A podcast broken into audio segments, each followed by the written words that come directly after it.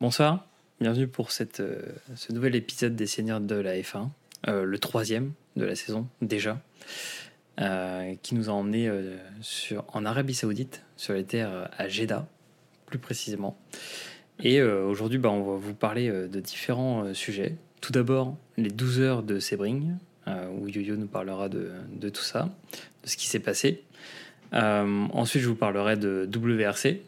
on va parler de la F2, il euh, n'y avait, pas de F3 malheureusement euh, ce week-end. Euh, on va parler de Red Bull et on va parler aussi bah, de ce qui s'est passé lors du Grand Prix de ce week-end. Et puis après, bah, en route vers Melbourne, qui sera notre, notre futur Grand Prix dans, dans 15 jours. Et tout d'abord, bah, bien, bienvenue à tous et puis merci de, nous suivre. Et bah, bienvenue à nos, nos présentateurs du jour. Yo-Yo, comment, comment tu vas bien? Ça va et vous, après un beau week-end de sport automobile qui a commencé euh, vendredi et qui s'est conclu hier soir, donc euh, on a eu un beau petit week-end. Ah oui, c'est vrai qu'il y avait de quoi faire entre, euh, entre WRC, F2, Sebring comme on le disait, et la F1.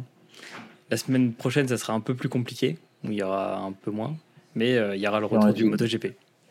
Donc ça sera impeccable. Alex, toi, comment ça, comment ça va?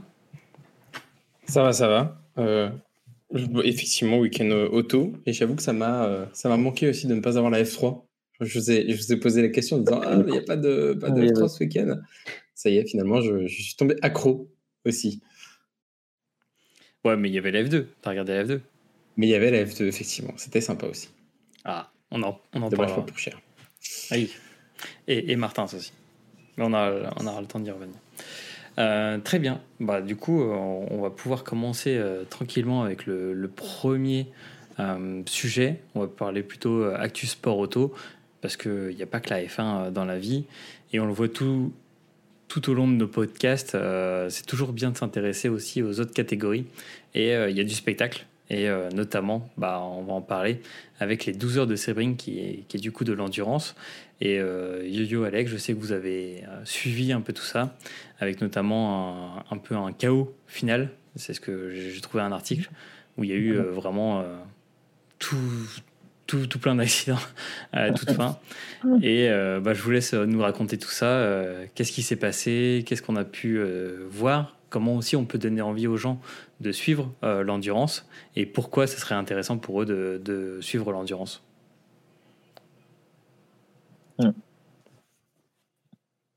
Peut-être Bah écoute. ok, bah, je commence.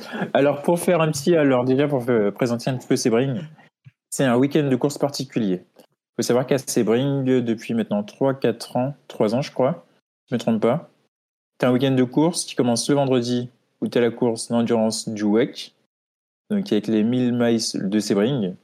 Et le samedi, tu as les 12 heures de Sebring, donc avec l'IMSA.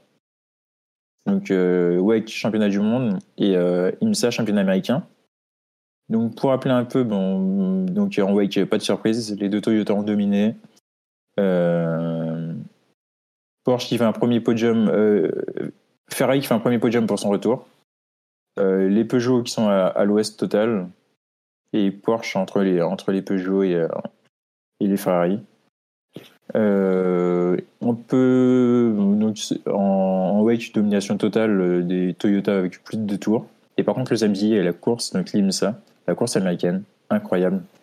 Euh, pendant plus de 11h30, euh, les premiers donc il y avait l'Acura, la Porsche et si je ne me trompe pas, il y avait l'ABM et une Cadillac. Ouais, c'est ça. Cadillac, les quatre se tenaient en quelques secondes. Donc entre les deux premiers, il y avait quasiment euh, une seconde d'écart. Alors on commence en IMSA, on commence deux jours, on finit la nuit. Donc euh, gros crash à la fin. Je sais pas si Nico il y a, il y a les images ou pas. Euh, oh, je peux l'image du crash. au fur et à mesure, ouais. Alors on est à 11h30 et donc là, ce qui se passe, c'est que les deux se battent. Donc euh, t'as la Porsche et la Cura qui se battent. Elles se touchent une première fois. Il y a la Porsche qui va dans l'herbe et qui ne freine pas. Alors je ne comprends pas pourquoi elle ne freine pas. Elle a continué à l'accélérer. Elle a touché l'Acura. Et donc là, les deux se sont mis out et d'autres concurrents qui arrivaient derrière, donc dans d'autres catégories, se sont également touchés et ont donné la victoire à la Porsche. Ouais, exactement, c'est ce qu'on voit sur, sur les images avec. euh, bah, pour ceux qui sont en podcast, euh, n'hésitez pas à suivre le- la VOD. Et on voit bah, du coup euh, cette fameuse touchette et là un, un phénomène de strike, comme il peut se passer euh, souvent, où euh, le, le concurrent emporte tout le monde un peu sur son, sur son Ouais. passage et ça crée un embouteillage un peu monstre. Et les Américains sont friands de ça, donc des big one, comme ils appellent en NASCAR. Donc euh, c'est du drama, mais ils sont tous contents. Après, ils relancent et euh, ça repart avec des dépassements de tout dans tous les sens. Donc, euh, petit drama, mais euh, belle victoire, en tout cas, belle course. euh. Ces 12 heures, on s'ennuie jamais. En tout cas, l'IMSA, on ne s'ennuie jamais. Les voitures se tiennent en quelques secondes. En rappelant que dans l'IMSA, il y a les LMP3 aussi. Donc c'est vrai qu'on a la chance d'avoir des protos, pas mal de protos. Ce qui change des GT euh, qu'on voit en WEC. Mais du coup, t'en, parlais un peu, euh, on va dire l'inefficacité de, Peugeot. Euh, tu peux nous en dire quelques mots parce que on sait que c'est un prototype euh, quand même vachement impressionnant. Et qu'est-ce qu'on peut en tirer déjà sur, ce, sur Alors moi sur Sebring, j'attendais pas grand-chose de Peugeot. Alors son niveau efficacité, on a une voiture qui a pas d'aéro, qui a pas d'aileron. Donc on sait très bien que ces circuits de prédilection, ce seront Le Mans, parce que c'est un circuit où tu as pas mal de lignes droites, et euh, Lys, et Monza. Et là, on est plutôt sur un, pour moi, on est plutôt sur un problème de fiabilité. Excusez-moi. Donc, pour- où là, la voiture ne fonctionne vraiment pas du tout. C'est-à-dire qu'il y a pas mal de problèmes. Souci au niveau des freins, souci au niveau du moteur. Euh, des crashs, ils sont impliqués dans des crashs. C'est la faute à pas de chance également. On est vraiment un niveau où euh, c'est compliqué de savoir si la, voiture performe tellement. Elle a des soucis, euh, des pannes mécaniques. Et puis Sebring, c'est un circuit américain. Comme on a pu le voir, euh, je sais pas si vous- pour ceux qui ont suivi en tout cas la course, circuit très irrégulier, pas mal de bosses, qui a mis des trous. Donc euh, quand tu as un aéro comme ça, tu sais très bien que ta voiture, avec une voiture comme ça, ça, ne fonctionnera jamais. Ouais, c'est un peu, un peu terrible, on va dire, pour, pour eux parce que du coup, ils avaient quand même mis euh, les moyens, je trouve, avec ce, ce nouveau prototype. Mais oui, comme Ben, moi, dis, le pro- euh, ce prototype, ouais. Moi, ce prototype me fait un peu penser à la Mercedes de l'année dernière et de cette année. Ils sont, passés, ils sont partis à l'opposé de tout le monde. Et au final, euh, ça ne fonctionne pas du tout. Quoi. C'est vrai. Il faudrait repartir sur une carte blanche, reprendre quelque chose de plus traditionnel, reprendre comme les autres et prendre un autre programme pour euh, performer en tout cas sur toutes les courses. C'est une belle euh, ana- analogie avec la F1. Et toi, Alex, euh, si tu as regardé, euh, regardé un peu, Bah, moi, j'ai regardé plutôt l'IMSA, du coup, euh, parce que c'était à voir. Le, parce que tu es américain, c'est ça ça, parce que je suis américain, effectivement. et et euh, même si, euh, effectivement, j'aurais pu regarder le, le WEC puisque, pour supporter Ferrari. Euh, mais, mais non, l'IMSA, c'est quand même plus l'éclate, il faut, faut se le dire. Euh, et puis ça date hein, d'il y, a- longtemps, à l'époque, ça, devait être encore plus intense avec les gros V8, euh, boîtes manuelles, euh, avec les grosses voitures. Là, c'est vrai que c'est quand même assez impressionnant. Et surtout, bah, Sebring. Sebring, c'est quand même un circuit euh, complètement dingue. J'imagine même pas les pilotes dedans, vu le nombre de boss et la transition entre, bah, quelque, entre du, du, du goudron et après une sorte de, d'espèce de, de, de, de gravier, euh, terre, euh, enfin pas mal de choses comme ça. C'est, ça doit pas être assez agréable quand même pour un pilote. Euh, et surtout, qui plus est quand même, je pense sur 12 heures, ça se relaie en 4x3, hein, il, me- il me semble. Euh, Déjà, rien que de tenir 4 heures de, avec cette intensité, c'est assez compliqué. Quoi.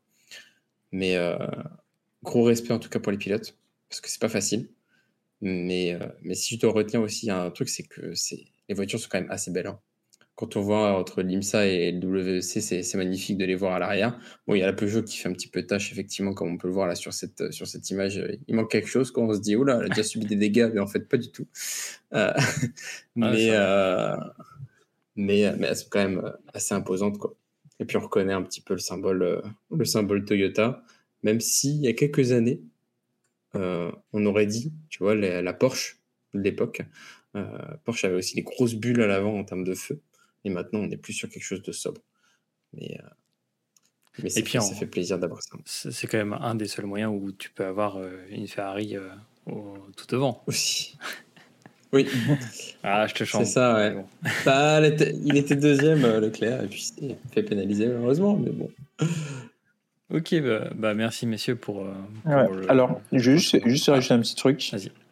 On va juste euh, féliciter un petit peu notre. On, est, on aime bien soutenir un petit peu les, les femmes, euh, nous, de notre côté. Et on va mettre l'honneur Dorian Pain, je sais pas si vous connaissez.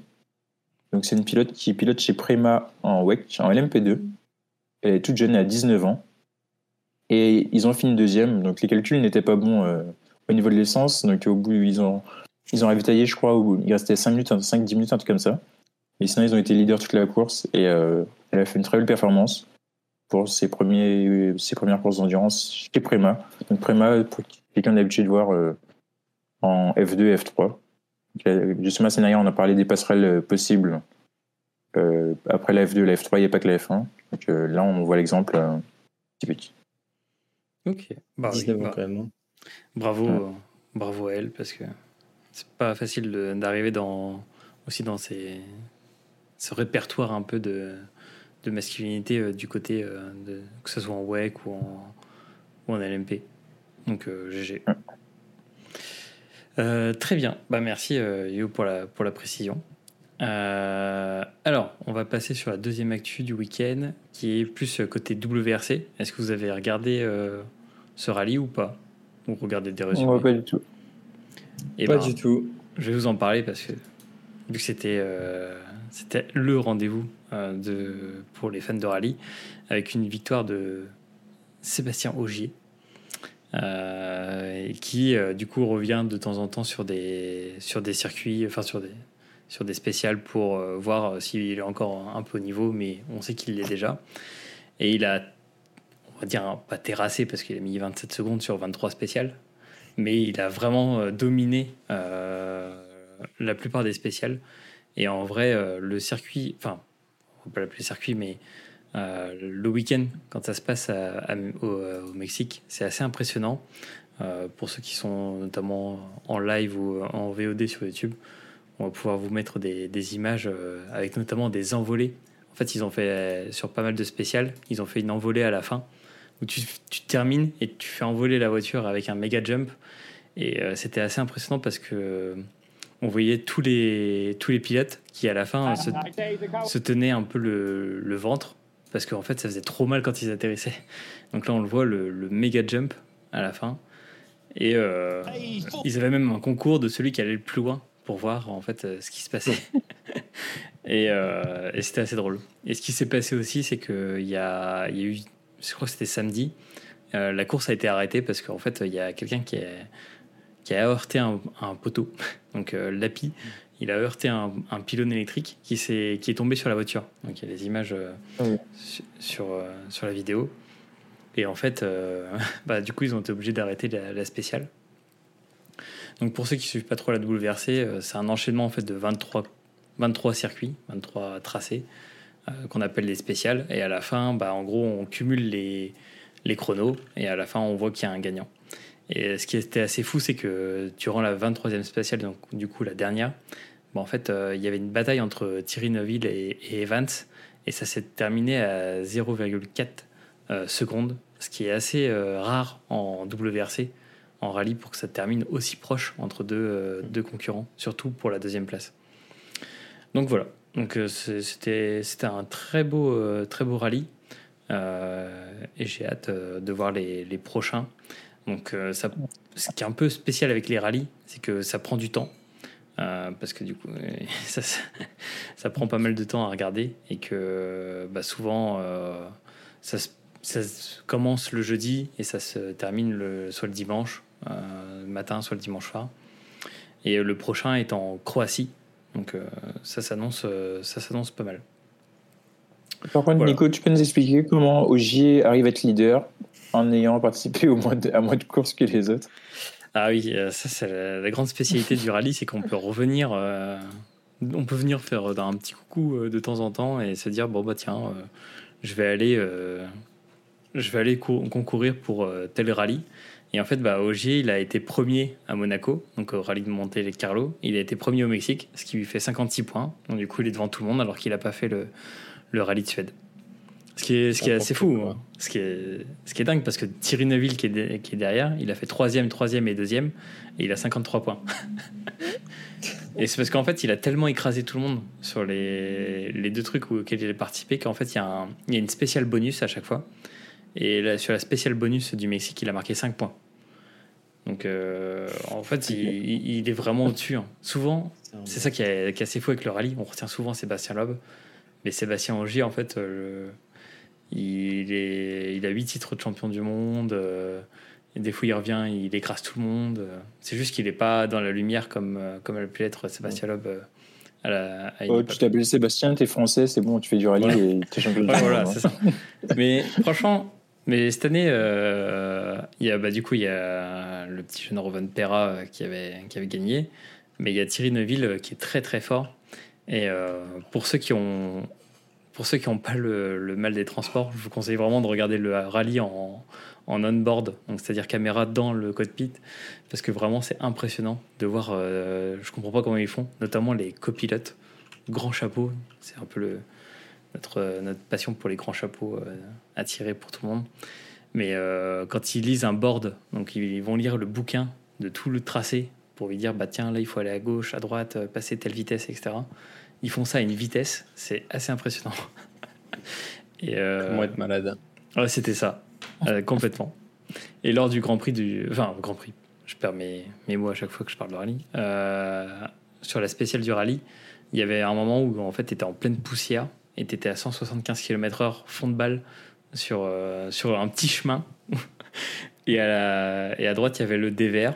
Et à gauche, il y avait un talus. Et voilà, ils sont à 175 là-dedans. Et le mec est en train de te lire ton board et de, de prendre les virages comme il faut. Ouais. C'est magnifique. Mmh. Quand, quand, on vous dit que le sport auto, euh, c'est quand même assez, assez, euh, assez euh, différent selon les catégories, mais à chaque fois, ce qu'on retient, c'est que c'est aussi un, un sport d'équipe entre le copilote et, et, son pilote, mais aussi de toutes les teams qui, qui les accompagnent parce qu'ils doivent réparer les voitures, etc. Et ce qui est assez fou, c'est que qui est dans l'équipe Hyundai?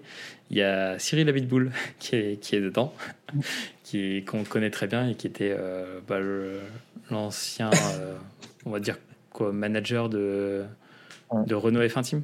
Renault. Il y a ouais. deux ans, deux trois ans? Ouais.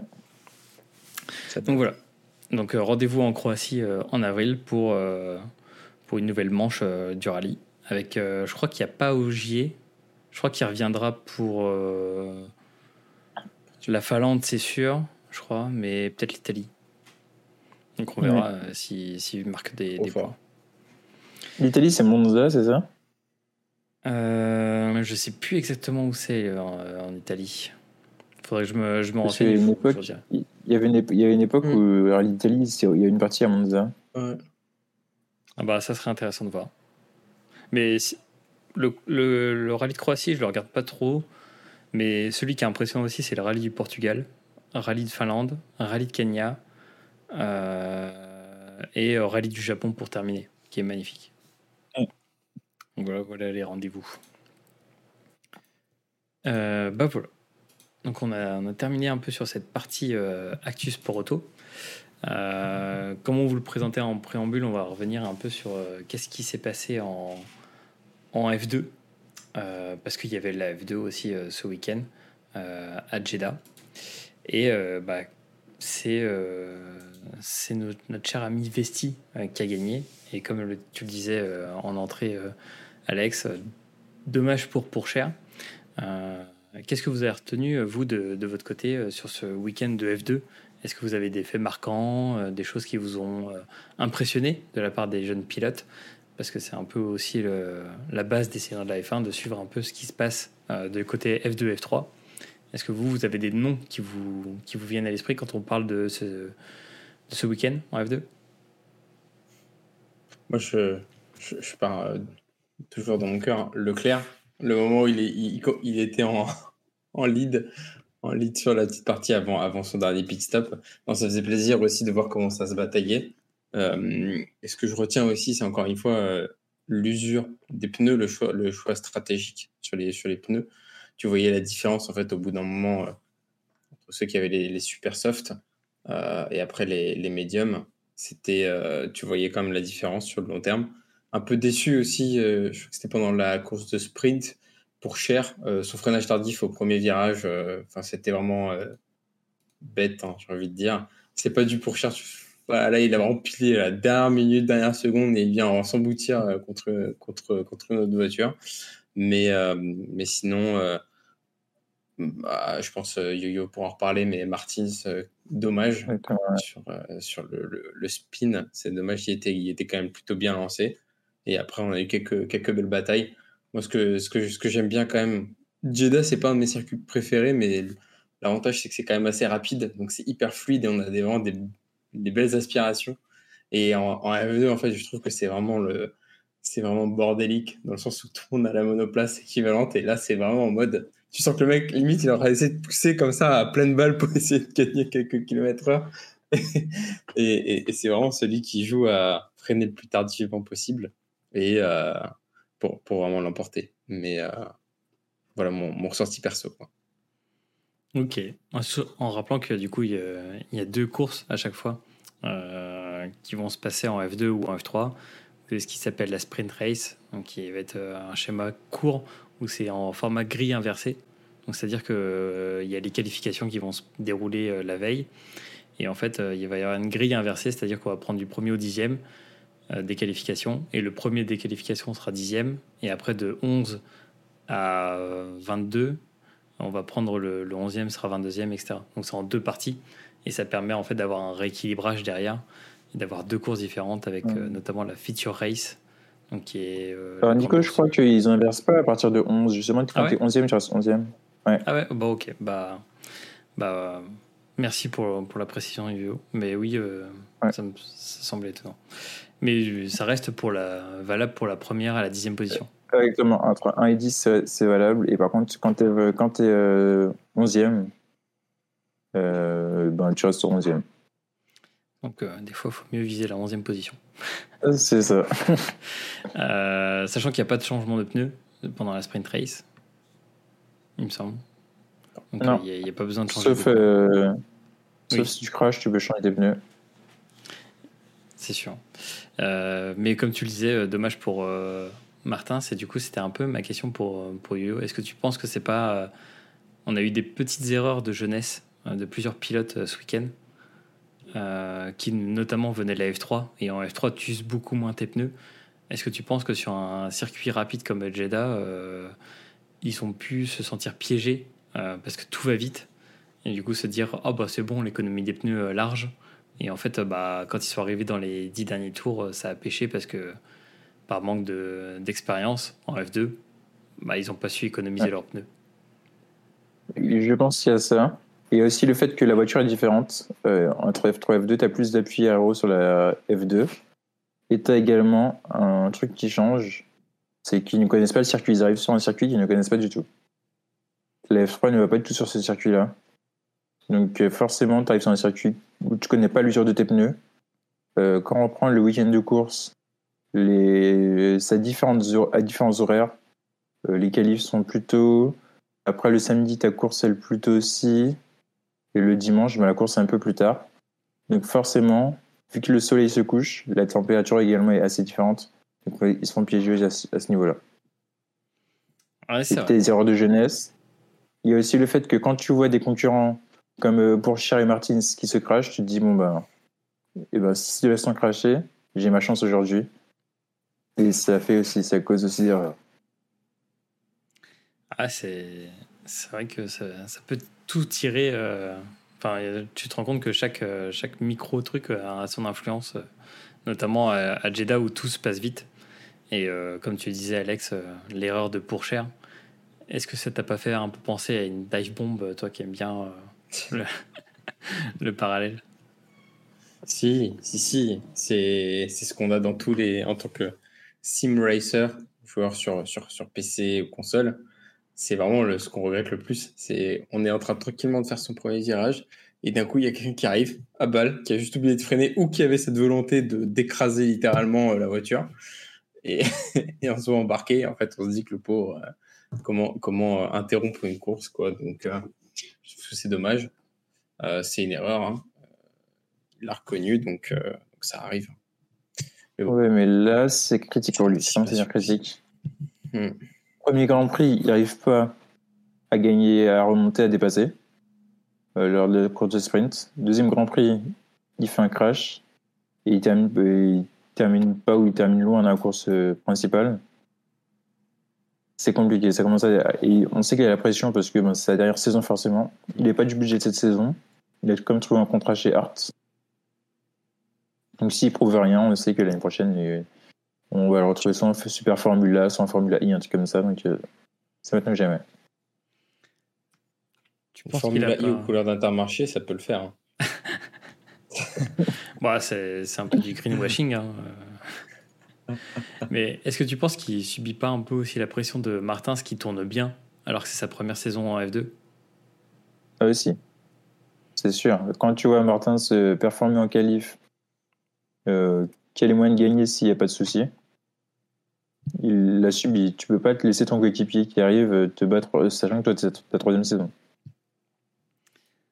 Ouais, c'est vrai. Alors, sachant que du coup, il est pas...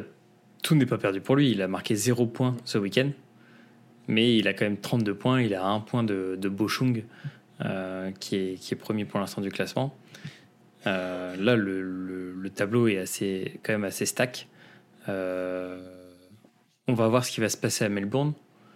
On sait que, que Melbourne, c'est quand même euh, un beau circuit. Je sais pas s'il a F2 à Melbourne. Je crois pas qu'il a F2 à Melbourne. Alors si, y a- je vois dans le calendrier, c'est Ah ouais marqué Melbourne F2. Et après, en Ah, fait, ça a changé alors Bah, Ça peut-être. va être sympa. Donc euh, sur le nouveau tracé, ça peut être, ça peut être très très sympa. Exactement, ouais. Euh, mais on, va- on suivra euh, tout ça, sachant qu'il y a, il y a un pilote dans tout ça qui est assez régulier, c'est quand même Iwasa. Et euh, pilote à, à surveiller parce qu'il pourrait faire quand même les, les beaux jours, euh, je pense, de, de AlphaTauri, euh, si jamais euh, Red Bull euh, décide de le faire passer en, en F1. Sachant que c'est un, un pilote de la Driver Academy euh, Red Bull. Ça peut être un- intéressant pour eux de tester au moins. Ou alors de le mettre en troisième pilote. Mais il est assez régulier. Ah bah, pour remplacer, ouais. Je Bah. pense que c'est typiquement c'est un bon pilote asiatique et Red Bull arrivera soit le placer en, en top euh, en super Formula qui est quand même assez réputé en Asie et dont Red Bull euh, fait partie, euh, en tout cas écurie, ou son F1 comme tu dis chez AlphaTauri, il n'y a pas de doute. Bon, on suivra ça. Et en tout cas, bah, rendez-vous début avril pour, euh, pour savoir euh, à Melbourne euh, la suite du championnat de F2. Mais je trouve très, très passionnant euh, dans les courses, dans le rythme aussi qui est, qui est mis.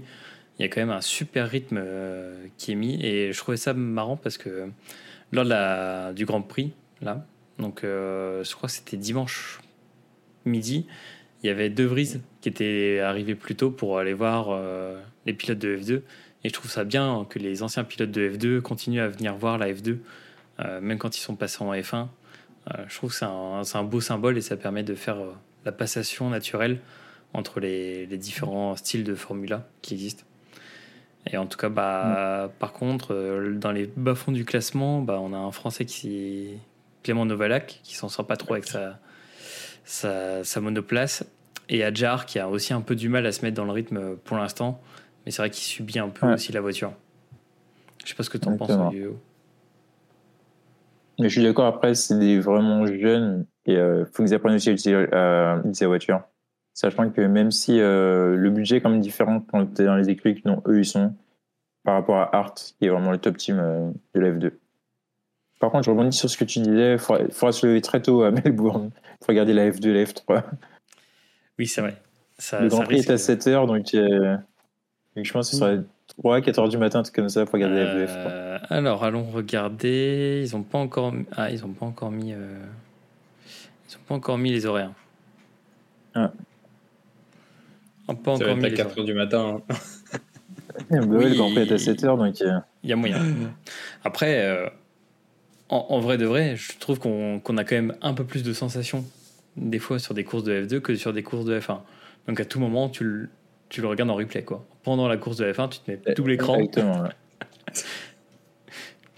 T'attends la petite safety car qui relance la F1 et hop. C'est ça. Euh, alors, on en est où dans le sommaire? Euh, Du coup, on a fait nos actus du, du sport méca. On a fait la F2 avec euh, Vesti qui a eu un peu tout le monde à l'expérience. Et ben maintenant, c'est un peu le, le moment de passer sur la, la catégorie reine, la F1, avec le Grand Prix et la rétrospective, euh, rétrospective du Grand Prix de Jeddah. euh, qui a vu du coup la victoire de notre euh, cher ami euh, Pérez, qui a gagné du coup, euh, je crois que c'est son 11e Grand Prix qui gagne, si je ne m'abuse. Devant du coup Pérez, Verstappen et Alonso. Alors, on aura le temps de revenir sur l'ambroglio de la FIA autour de euh, si Alonso était bien troisième parce qu'il avait des pénalités, que euh, la FIA au final a mis une heure pour se décider si oui ou non il y avait pénalité, qui a laissé le podium se passer, qui après le podium a dit ah non Alonso il a en fait pas sa troisième place, que ensuite Alonso et Aston Martin ont fait appel et Alonso a récupéré sa troisième place. Enfin tout ça, en, en tout je crois que ça a duré jusqu'à 22h, 23h cette histoire. Quasiment 23h, ouais. Et euh, du coup, on s'est retrouvé avec Alonso qui, qui est bien troisième du Grand Prix. Euh, ce qui fait un petit peu la différence, on, le verra pour le, classement euh, des écuries notamment. Et bah, du coup, c'est un peu l'heure de, de revenir sur, sur le Grand Prix de, de Jeddah. Qu'est-ce que vous en avez pensé, messieurs? Qu'est-ce que vous retenez de ce, de ce Grand Prix? Est-ce que vous avez des, des choses qui vous ont marqué, tout simplement? Ouais, ouais. euh, moi, je trouve que ce qu'il faut rappeler, faut, faut, préciser aussi que pendant les qualifs, on a eu un Verstappen qui a eu une panne. Donc, du coup, ça relève aussi potentiellement un, un, prétendant. Et, euh, et en fait, de voir cette bataille euh, entre Alonso qui essayait d'aller chercher un Pérez, essayait d'aller chercher le temps, c'était assez, assez, assez costaud.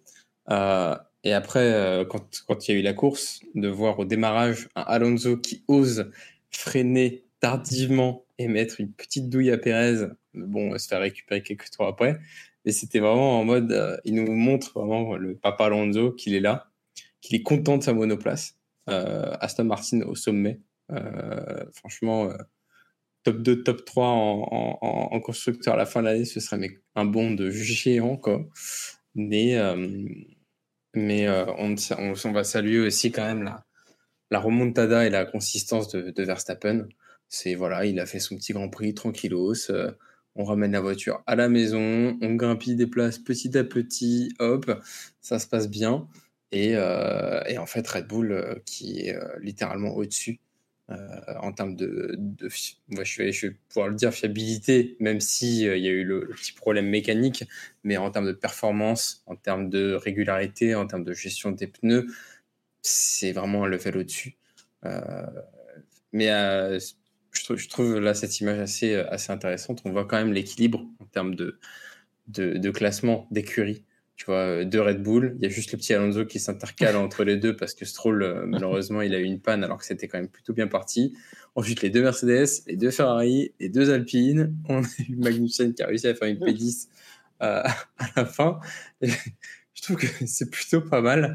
Euh, et, euh, et, et effectivement, la décision à la fin, voilà, Alonso qui se prend une pénalité au début parce que soi-disant il était peut-être euh, 5 cm de plus euh, sur la ligne de départ, un peu trop à gauche. Euh, C'était complètement, complètement insensé. Et à la fin, on lui dit bon bah potentiellement il y a 5 cm, enfin il y a 5, 5 secondes de pénalité supplémentaire. Et là, il te lâche euh, les. Il était à 4 secondes de 2 de, Russell et il te lâche en un tour 5 secondes 3. Tu te dis, mais, qu'est-ce qu'il fait, quoi? Il a activé le mode super boost de l'Aston Martin, le nitro, euh, tout ce que tu veux.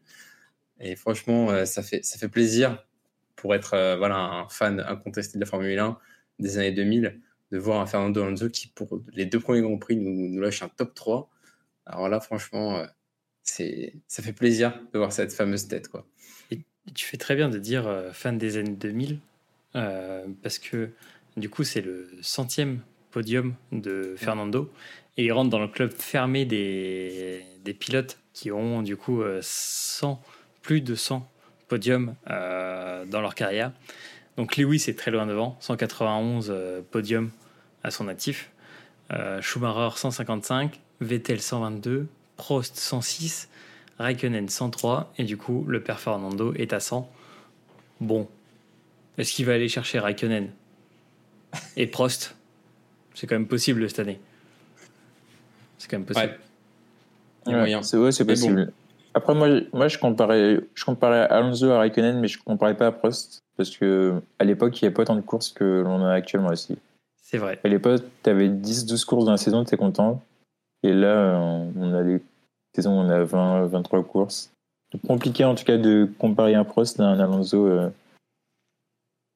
C'est vrai. Mais en tout cas, Lewis, euh, pour l'instant, euh, inatteignable avec ses 191 peut-être le, le Verstappen dans le futur. Mais c'est intéressant ce que tu disais par rapport à Red Bull. Et moi, j'ai une question pour, pour Yo-Yo.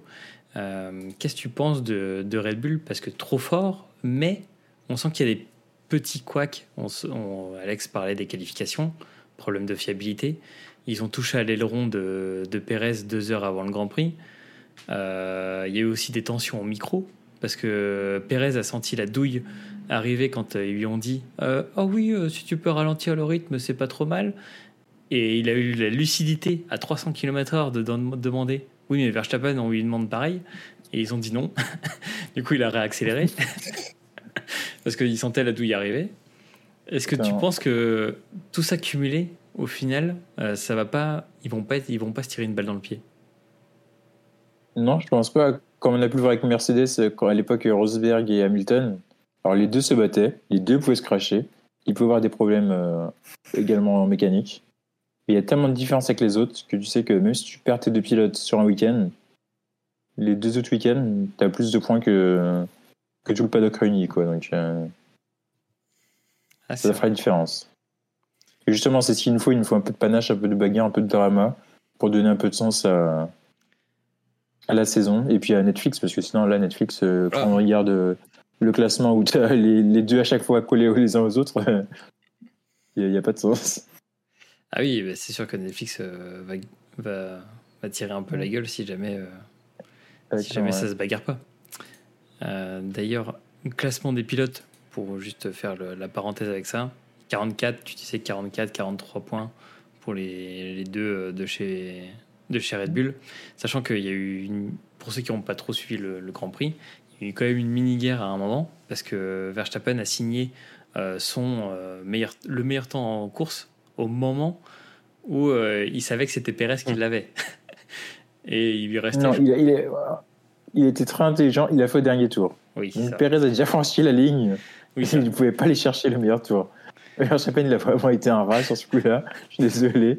Il s'est pas dit, je vais attaquer le dernier tour. Il a attendu 4 ou 5 tours pour économiser. il s'est dit, bon, dernier tour, j'ai Pérez franchir la ligne. Et moi, j'attaque et je, je, fais mon meilleur tour à ce moment-là. Je sais que je l'ai, c'est tranquille. Bah, du coup, on va poser la question au stratège. Alex, est-ce que c'était bien joué de la, de la part de, de Verstappen euh, ou, est-ce que c'est vraiment du vice pour aller faire chier euh, Pérez Moi, je dis c'est le petit clin d'œil euh, à Brésil de l'année dernière. Donc voilà, c'est, je pense qu'il l'a encore au travers de la gorge. Je lui dis tiens, je te mets, je te mets, je te mets ton petit point au dernier tour. Effectivement, comme a dit Yo-Yo, et on, le sait tous, si Verstappen voulait aller chercher Pérez, il l'aurait fait, en sachant que voilà, il, était, il a fait juste une petite remontada, quoi, tranquille. Mais il s'est dit, bon, allez, je, je, c'est le début de saison, un point par-ci, un point par-là, je vais, je vais quand même gratter tout ça. Et, et je pense que ça fuse. Hein. Il, a fait son calcul, il s'est dit, bon, bah voilà, premier, euh, je vais pas avoir tous les points.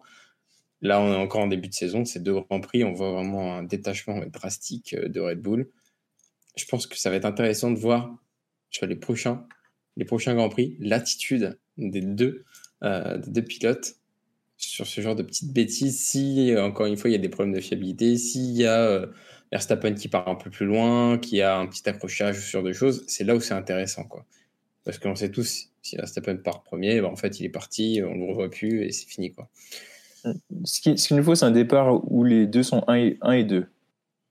Pour voir qui lâchera le premier et qui, qui ira vraiment au, contact. Genre à Monaco. Qui fait l'intérieur. Ouais. Ouais, Monaco, même Melbourne, en vrai, Melbourne, euh, avec Oui, le bac à sable. euh, vrai, t'as pas Monza, tort. pour les hein. virages. Monza aussi, tu vois, tu lui fais les petits intérieurs là. Hop. J'avoue. Ça me fait une euh, Hamilton Leclerc. euh. non, Verstappen euh, Hamilton, je voulais dire. Verstappen. Hamilton. Ah là là. Mais euh, Je sais pas. il y a une question qui, qui peut se poser, euh, parce que c'est vrai que pour ceux qui sont arrivés, on va dire tout fraîchement euh, dans la F1 ou qui ont resuivi la F1 depuis to Survive, c'est vrai qu'on n'avait pas eu, euh, on n'avait pas eu une domination nette et sans bavure d'une d'une écurie. Euh, et je pensais notamment aux années euh, 2004, 2006, 2013, il me semble, 2016 avec notamment bah, tout ce qui est, et pour citer, c'était Schumacher, Vettel, Hamilton. Et du coup, là, est-ce que c'est là l'année euh, Vettel, euh, Vettel, Verstappen, pardon, et il va surdominer le, le plateau, euh, comme l'avaient fait bah, du coup euh, ces trois grands noms euh, précédemment? Qu'est-ce que vous en pensez? Ouais. Il y a moyen. Ça dépendra vraiment de, de l'attitude de Perez. En vrai, si Perez se rebelle, euh, il va pas surdominer parce que c'est dans la même voiture et que en cas de problème mécanique ou euh, même en cas de crash, tu peux très bien euh, couper, couper la, la roue de ton coéquipier et toi avoir un aileron qui part tout simplement. Donc euh, je pense qu'en cas de crash ou quoi que ce soit, ça pourrait combattre les cartes. Oui, pour, Mais euh, Pour ceux qui suivent euh, depuis euh, peu longtemps, on peut rappeler euh, le duel euh, Hamilton-Rosberg. C'est à ça que tu pensais, je pense, quand tu parlais un peu de, de duel. ouais. Ouais, je pense. je pensais notamment en Allemagne, crash au premier virage. Bah, Toto aussi s'en souvient, je pense. Ouais, c'est pour ça que. Je pense aussi. Et je pense qu'il d'ailleurs il aimerait bien être à la place de Red Bull justement à l'heure actuelle, avec deux pilotes qui se battent plutôt que deux pilotes qui subissent leur voiture. Bon, on est sur des problèmes de riches, quoi. En gros. Oui, Oui. c'est ça. Et euh, il y avait une donnée, euh, parce que tu- disais le coup malin de, de Verstappen pour, euh, pour un peu économiser ses pneus.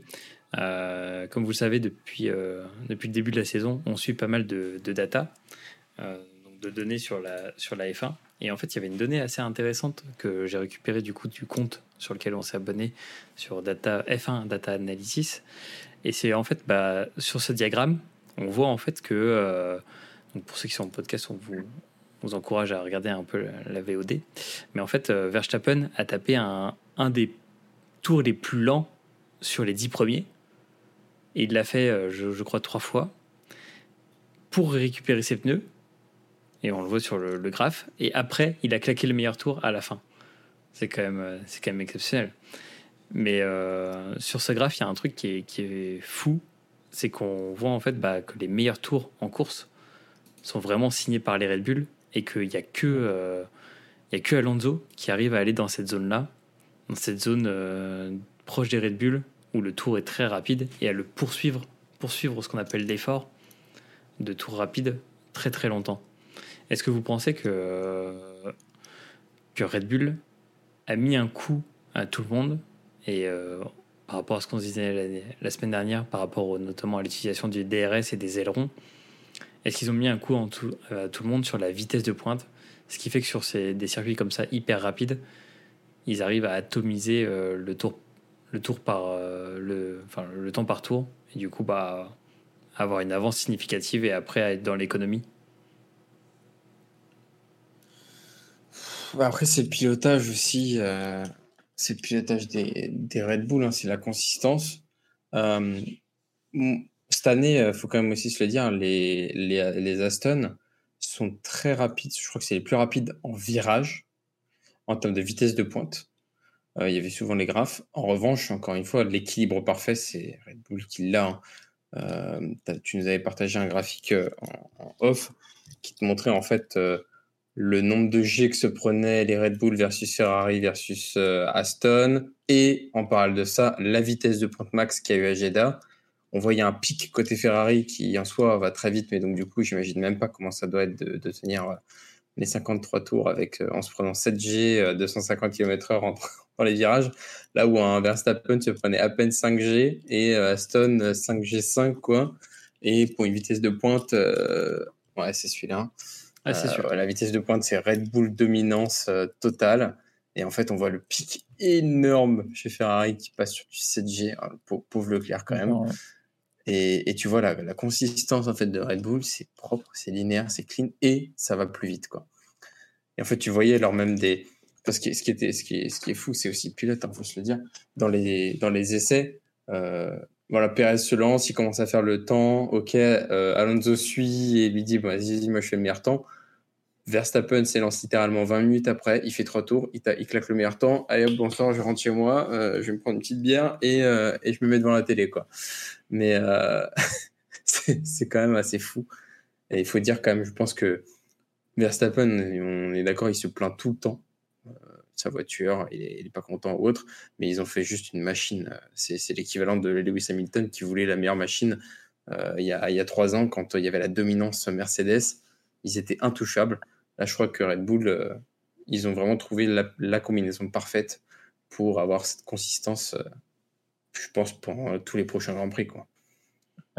Et d'ailleurs, sur ce que tu dis, je pense que la voiture est tellement parfaite que dès qu'il y a un petit machin qui va pas, c'est ça qui te fait que tu as un doute sur ta voiture. Tu as tellement l'habitude mm. d'avoir la voiture qui tourne parfaitement, qui a pas de défaut. Et, alors que des fois, ça peut être juste il va, il, va trop sur la texture extérieure, il ramasse un peu de gomme, la voiture est déséquilibrée. Ouais. Pareil, le pneu qui est pas assez bien travaillé, parce que ben, forcément, tu n'as fait qu'un seul tour au lieu d'en faire deux. Et donc, forcément, tu sens que ta voiture n'est pas la même. Les freins, pareil, qui sont pas assez en température.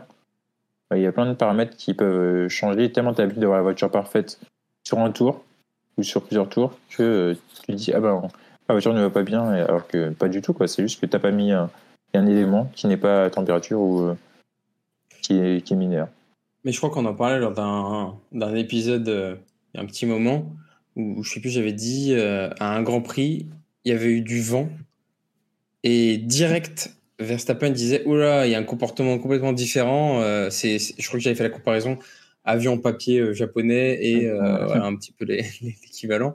Et en fait, c'est, ils sentaient tout de suite la différence et on voyait qu'en fait, les temps, c'était plus du tout les mêmes lorsqu'il y avait un tout petit peu plus de vent d'habitude. Donc, je pense qu'en fait, la, Red Bull, il faut qu'il y ait des conditions parfaites pour que ça aille bien et il faut qu'il y ait un minimum de touchettes.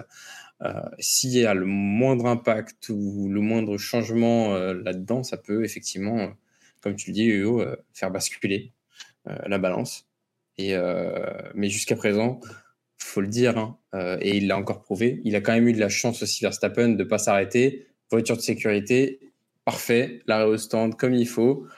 J'avais juste de la peine pour Leclerc qui lui était rentré un tour avant. Quoi, donc, euh, ah Mais bon, je, dis ça, ça s'est amélioré côté stratégie niveau Ferrari. Ah. Ils ont réussi à, à, dépasser, à faire des, Là, c'est nickel, des, hein. bons arrêts. Quoi. Ça file droit avec Vasseur. Hein. Ah bah oui, tu, tu sens l'expertise. Ah bah oui. Mais, euh, mais c'est très, très intéressant parce que tu, dans ce que tu dis, par exemple, sur la, le comportement de la monoplace de, de chez Red Bull, euh, pourquoi j'avais notamment euh, vu ce graphique et qui est, très intéressant, c'est que quand on regarde aussi les performances qu'ils ont euh, intrinsèquement dans les virages, et notamment dans le tour, dans le tour de qualif, c'est qu'en gros, ils, ont du mal à aller sur cette zone supérieure à 6G. Et en fait, ils ont des perturbations dès qu'ils dépassent un certain kilomètre heure par rapport aux G qu'ils vont subir. Donc c'est-à-dire qu'ils ont sacrifié un peu euh, la performance dans les virages pour tout aller chercher côté vitesse de pointe et réaccélération. Et pourquoi on dit ça? Parce que en fait c'est la zone qui est là d'aller chercher les, plus de 325 km/h. Il n'y a que eux qui, qui sont capables d'y aller quoi. Euh, D'ailleurs, c'est flagrant, c'est flagrant qualif. Il y a un moment où, euh, je sais plus, en, je crois c'est en Q1 ou Q2, tu as Verstappen qui met un grand coup de volant en virage, justement, pour, prendre, euh, pour avoir plus de vitesse. Et justement, on va prendre plus de, ben, certes, plus de G, parce que la voiture, tu es obligé de la déséquilibrer pour la faire prendre plus de vitesse en, en virage. Ouais, du coup, est-ce que ça va pas leur porter un peu préjudice sur des, sur des circuits, on va dire, avec un peu moins de ligne droite ou euh, un peu moins avec des circuits euh, avec des, euh, des, courbes rapides. Et on peut penser par exemple à, Melbourne, parce qu'il y a des, des phases un peu plus lentes. Est-ce que vous pensez que le, prochain Grand Prix peut être aussi un révélateur de la consistance de la Red Bull sur l'ensemble du, du panel de circuits qui peut se présenter à eux? Avec peut-être un peu plus de vent aussi? Bah, moi je pense pas. En fait, là, on l'a vu euh, l'année dernière. euh, on a le même programme, hein, le même calendrier. Globalement, ils ont toujours été au-dessus. On voit que la voiture s'adapte parfaitement. Et, et tu vois, l'année dernière, c'était Ferrari qui misait plus sur, on va dire, l'aéro et moins sur la vitesse de pointe. Et au final, à chaque fois qu'il était devant, mais de loin, c'était vraiment la, la vitesse de pointe. Là, Ferrari, cette année, c'est intéressant parce qu'ils sont partis sur un autre aspect. Ils sont partis retour aux origines de Ferrari, donc la vitesse. Euh, mais donc, du coup, en virage, c'est plus pareil. Donc, je pense qu'ils vont tout donner sur mon, à Monza pour faire plaisir au public. Là, euh, j'aimerais bien qu'il y ait les 350 qui, qui soient tapés euh, côté Ferrari. Il y a une Kemberg là, 342 euh, avec moteur Ferrari, Oui. ça, ça promet quoi. Mais et Leclerc 337 quand même, ouais, c'est pas mal. Mais Verstappen 343, il est sur une autre planète. Bon, allez, il s'envole, let's go. Il lui faut des petites ailes sur le côté et c'est parti. euh, il, survole, le- Ouais. il survole le Grand Prix quoi. Et, et, et là, on est sur un enchaînement euh, de circuits. Après, on le sait tous, ça va être vraiment domination, ouais. domination euh, Red Bull. Australie, maintenant avec le nouveau tracé, on a de la vitesse. Euh, Sachant que tu as déjà les deux premiers, tu as, le pre- bah, la première ligne droite des stands, et ensuite tu as la deuxième ligne droite avec ton t'enchaînes. T'enchaînes après le nouveau tracé qui fait que t'es tout le temps à fond. Ensuite, c'est Ouais. Azerbaïdjan. Donc là, c'est alors full ligne droite et la ville, bon, bah, ça va être. euh, Tu peux pas trop dépasser en plus dans cette partie-là, donc c'est pas intéressant. Miami, je sais pas du tout. Mais Euh, la grande ligne droite, Miami, hein. ligne droite aussi. Hein. Il y a la Ouais, grande ligne droite, hein. certes, mais il y a pas mal de virages, mais tu peux pas le dépasser à ce moment-là. Non. Euh, Émilie-Romagne, bon, c'est compliqué aussi, mais ça fait la différence, la vitesse de pointe. Monaco, non. Et après, le reste, c'est globalement encore de la vitesse de pointe. Euh, et puis, même chez lui, je pense même à, à, à, à Zandvoort. à Zandvoort, ça va être aussi pareil, euh, quelque chose de, Mm. de monstrueux, euh, je pense. Euh, mais vraiment, j'ai plus hâte de voir à Monza et, et à Las Vegas, parce que Las Vegas, c'est quand même de la ligne droite comme jamais, euh, de voir ce que ça va donner. parce que là, c'est, ça promet quand même. Ouais, mais tu citais, euh, tu citais euh, le Grand Prix de- d'Imola. En vrai, Imola, euh, en vitesse de pointe, il n'y a que la, la longue ligne des stands, non? Ouais. Parce qu'après, c'est des Oui, longues courbes ok. qu'il faut aller chercher. Ouais, t'as la ligne des stands. Après, c'est assez lent quand même. hein, En dehors des... Après, t'as- parce qu'après, t'enchaînes virage à gauche. T'as- t'as- déjà, t'as l'épingle.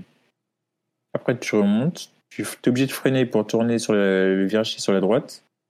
Et t'as as le, le virage assez lent.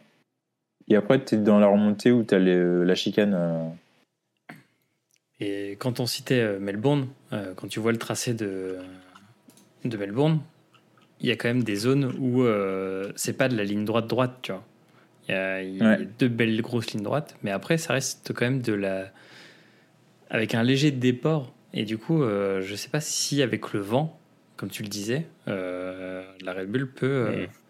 Peut être freinée dans, dans ça. Surtout que la zone de DRS n'est pas dans cette longue ligne euh, que vous voyez ici, du coup, en bleu, qui est entre le virage 8 et le virage 9. Où du coup, ça, ça fait une longue ligne, une longue courbe, comme un peu à Jeddah. Mais euh, il n'y a pas le DRS là. Mais après, il faut avoir le météo à Melbourne. Je sais pas quel temps il fait actuellement ou quelle époque c'est. En Faire- fonction, il peut soit faire beau et chaud, très chaud, soit s'il peut pleuvoir. Et après, euh, faut, faut pas oublier aussi, là, Aston Martin a apporté son premier pack d'amélioration. On a vu quand même la diff. On va commencer encore à, à- à avancer encore sur des petits, des petits tweaks sur la voiture. Euh, donc, euh, hâte de découvrir un petit peu ce que nous réserve aussi Red Bull pour être encore plus efficace qu'ils peuvent l'être déjà aujourd'hui. En sachant que entre Melbourne et après Azerbaïdjan, il y a un mois de repos, quoi, Ouais. entre guillemets. Oui, c'est vrai. Alors, euh, revenons sur le calendrier. Euh, du coup, ça sera euh, Australie. et oui, du coup, il y a quasiment un mois entre, entre l'Australie et Bakou. Avant qu'on passe au prono et aux agendas. Est-ce que vous aviez quelque chose à rajouter par rapport à Jeddah? Limite, on pourrait, on, pourrait faire une note. Com- combien donnez-vous à, ce Grand Prix de, de Jeddah? Une note sur 10 pour vous? Moi, je l'aime bien. Moi, je mettrais un, un 8. Bizarrement, j'aime bien. euh, on voit quand même de belles batailles, hein, c'est sympa. Et le tour de qualif, c'est vrai qu'il est impressionnant. euh, Même si c'est pas la qualif, on va dire, de Verstappen qui aurait pu faire la poule l'année dernière où il était vraiment à ça du mur, etc. C'est vraiment. euh, On voit les limites. On voit les limites vraiment du Grand Prix. Je trouve que c'est assez intéressant. Et puis, euh, on a quand même de belles batailles. hein. Donc, euh, Ok. donc, je mettrais mon Ouais. 8 quand même. 8 sur 10 pour Alex. Pour Yo-Yo Moi, je suis un peu plus sévère, je vais mettre un 7. Euh, alors, certes, c'est. mais Déjà, je, je suis pas fan du circuit urbain. Alors, certes, c'est peut-être le meilleur circuit urbain en dehors de Monaco. Mais clairement, euh, le- trop de DRS, tue le DRS, quoi. C'est Des longues droites du DRS. Des pilotes encore intelligents qui attendent avant de se dépasser parce qu'il il veut, veut pas le DRS, préfère attendre. Et après, tu vois qu'il dépasse et qu'il a lâché l'autre euh, assez facilement. Je trouve que ça nuit un peu la course et la bataille. Euh, si- sinon, euh, on a encore une autre petite safety car qui, qui a relancé un petit peu la course. Et, Ver- et Verstappen. Et je pense que bon, sans, Verstappen, on n'aurait pas connu une course aussi mouvementée, il serait pas parti 15ème. Donc c'est lui qui sauve un peu la course. Ok. Ouais, ça, ça se tient. Ça se tient. Euh, moi, je mettrais comme toi, pour les mêmes raisons. 7 sur 10. euh, c'est un grand prix à suivre, mais on l'aime bien. On l'aime bien surtout sur euh, simulateur. Mais, mais c'est vrai que t'as as un creux, et surtout que dans, dans le creux, tu peux pas suivre vraiment de data parce que les data, c'est juste de la full speed. Enfin, que de la vitesse. Ouais. Il n'y a pas les. Il n'y a pas des bonnes données, tu vois, sur les, sur les freins, Sur sur les trucs virages, comme ça. Ouais, exactement. Ok, bah merci messieurs. On va passer maintenant à la programmation. Prochain Grand Prix, comme on disait, Grand Prix d'Australie, Melbourne, euh, le week-end du 31 mars au 2 avril. Et ça sera tôt. Ça sera très tôt le matin. C'est 7 heures le Grand Prix. Ouais, c'est 6 heures à qualif, je crois. 7 heures le Grand Prix. 3h30, c'est parti. 7 heures les, 7 heures les qualifs, 7 Ah les c'est 7 heures les qualifs. Mais à 3h, comme tu disais Alex, à 3h30, 4h30, les essais 3. Donc, euh, et même les essais 1, hein, le, le vendredi, sont à 3h30 et 4h30. Alors, euh, chers euh, auditeurs, n'hésitez pas à rentrer de soirée et à enchaîner avec les practices. Ah, c'est ça. C'est un bon remède. En vrai, je crois que le vendredi, je suis dans l'avion pour rentrer à 3h30. Donc si j'ai de l'internet, il y a Ah, moyen ouais, que je regarde. euh, Pareil, Yo-Yo, il, va, il va être en train de suivre, euh, suivre tout ça avec, avec les données, quoi. 3h30. Exactement. Euh, donc, du coup, il y aura aussi de la F2. On ne sait pas encore les horaires, mais il y a moyen que ça soit dans les mêmes tranches horaires, euh, 3h30, Et 4h30. l'F3 aussi. Et les F3. Et la F3. Donc là, ça va Yes. être un gros, gros week-end. Euh, il y a le MotoGP euh, à pas oublier euh, ce week-end. Et avant de se quitter, bah, du coup, on va faire euh, les pronos pour le Grand Prix de, de Melbourne. Donc, euh, comme on le disait euh, en intro de, du stream, bah, Grand Prix un peu mitigé ce week-end parce que Alex a découvert le deuxième et le troisième et j'avais le vainqueur. Donc c'est un peu un, peu- un peu kiff kiff. Et Yo-Yo, t'avais Verstappen, t'avais mis premier. Exactement. Euh, je tiens à dire que vendredi, on était au bureau. Nico me demande qui je vois en pôle. oui, c'est vrai. Et j'ai dit euh, Perez. Et t'as dit Perez. Franchement, c'était bien joué. C'était très bien joué. Parce qu'en en vrai, enfin, vous écouterez le, le stream aussi de, de la semaine dernière, mais on donnait des très bonnes raisons de suivre Perez cette saison et que ça allait être un peu notre outsider euh, de la saison. Donc du coup, tu, qui tu vas mettre pour, euh, pour Melbourne? Est-ce que tu vas tenter Perez Euh... euh, non, je mettrais Verstappen. Revanchard, Red Bull ne fera pas deux fois la même erreur d'avoir un problème sur sa voiture parce qu'ils savent ce qui va criser, sinon euh, faut pas énerver le, le petit enfant. Et, euh, Perez P2, il va s'agir, tout le monde a discuté, tout va bien. Et en P3, ben. Alonso, franchement, il est sur une bonne lancée. Ok. Euh, Je vois pas les Ferrari revenir comme ça, un coup de baguette magique. Euh, les Mercedes sont assez loin. Personnellement, ça se jouerait soit Alonso, soit Stroll, et je mettrais Alonso. Ok, donc du coup, le même trio que ce week-end, avec Exactement. le 101e euh, podium de d'Alonso. C'est ça. Ok. Alex? Est-ce que, est-ce Moi, que tu vas en refaire le, le trio? Est-ce que tu vas nous refaire le coup de remettre Leclerc à chaque fois? Oui, eh ben, je suis obligé, dans mon cœur, Leclerc, tu es là. Donc, je me dis que pendant toute cette saison, je vais, je vais, je vais garder un Leclerc dans, dans mon top, euh, top 3. Euh, je mettrais euh, quand même euh, Pérez, moi, premier. L'année dernière, il, avait eu, il, il était, il avait fini premier parce que Verstappen a eu un souci. Je me dis qu'il y a quand même moyen, qu'il y ait quelque chose qui se passe. Je mettrai ensuite Alonso et ensuite Leclerc. Je mettrai Alonso P2. Je me dis, ça y est, c'est bon, c'est le moment, fini de jouer. Alonso, montre, euh, montre-nous qui est le patron. Et voilà. Un petit Alonso Et donc, le- qui s'intercale le entre les petit deux. Baby Max, tu le laisses euh, dans les Baby méandres. Max, euh, je le vois euh, dans une tourmente infernale de accident, quelque chose comme ça. Petite, petite faute ou quelque chose. Enfin, voilà. Un, un équivalent dive bomb, quoi, par quelqu'un d'autre et il se fait emporter. Mais je me dis que je vois bien Alonso P2 sur un. Tu vois, un arrêt au stand parce que Leclerc s'est arrêté et le tour d'après, encore une fois, il y a eu une voiture de sécurité et donc Alonso, ça lui a permis de conserver euh, cette avance. Surtout que Je, je vois, je vois ça comme ça. j'ai pas les stats des voitures de sécurité à Melbourne, mais ça arrive quand même assez, assez régulièrement. Au début, surtout. Ouais.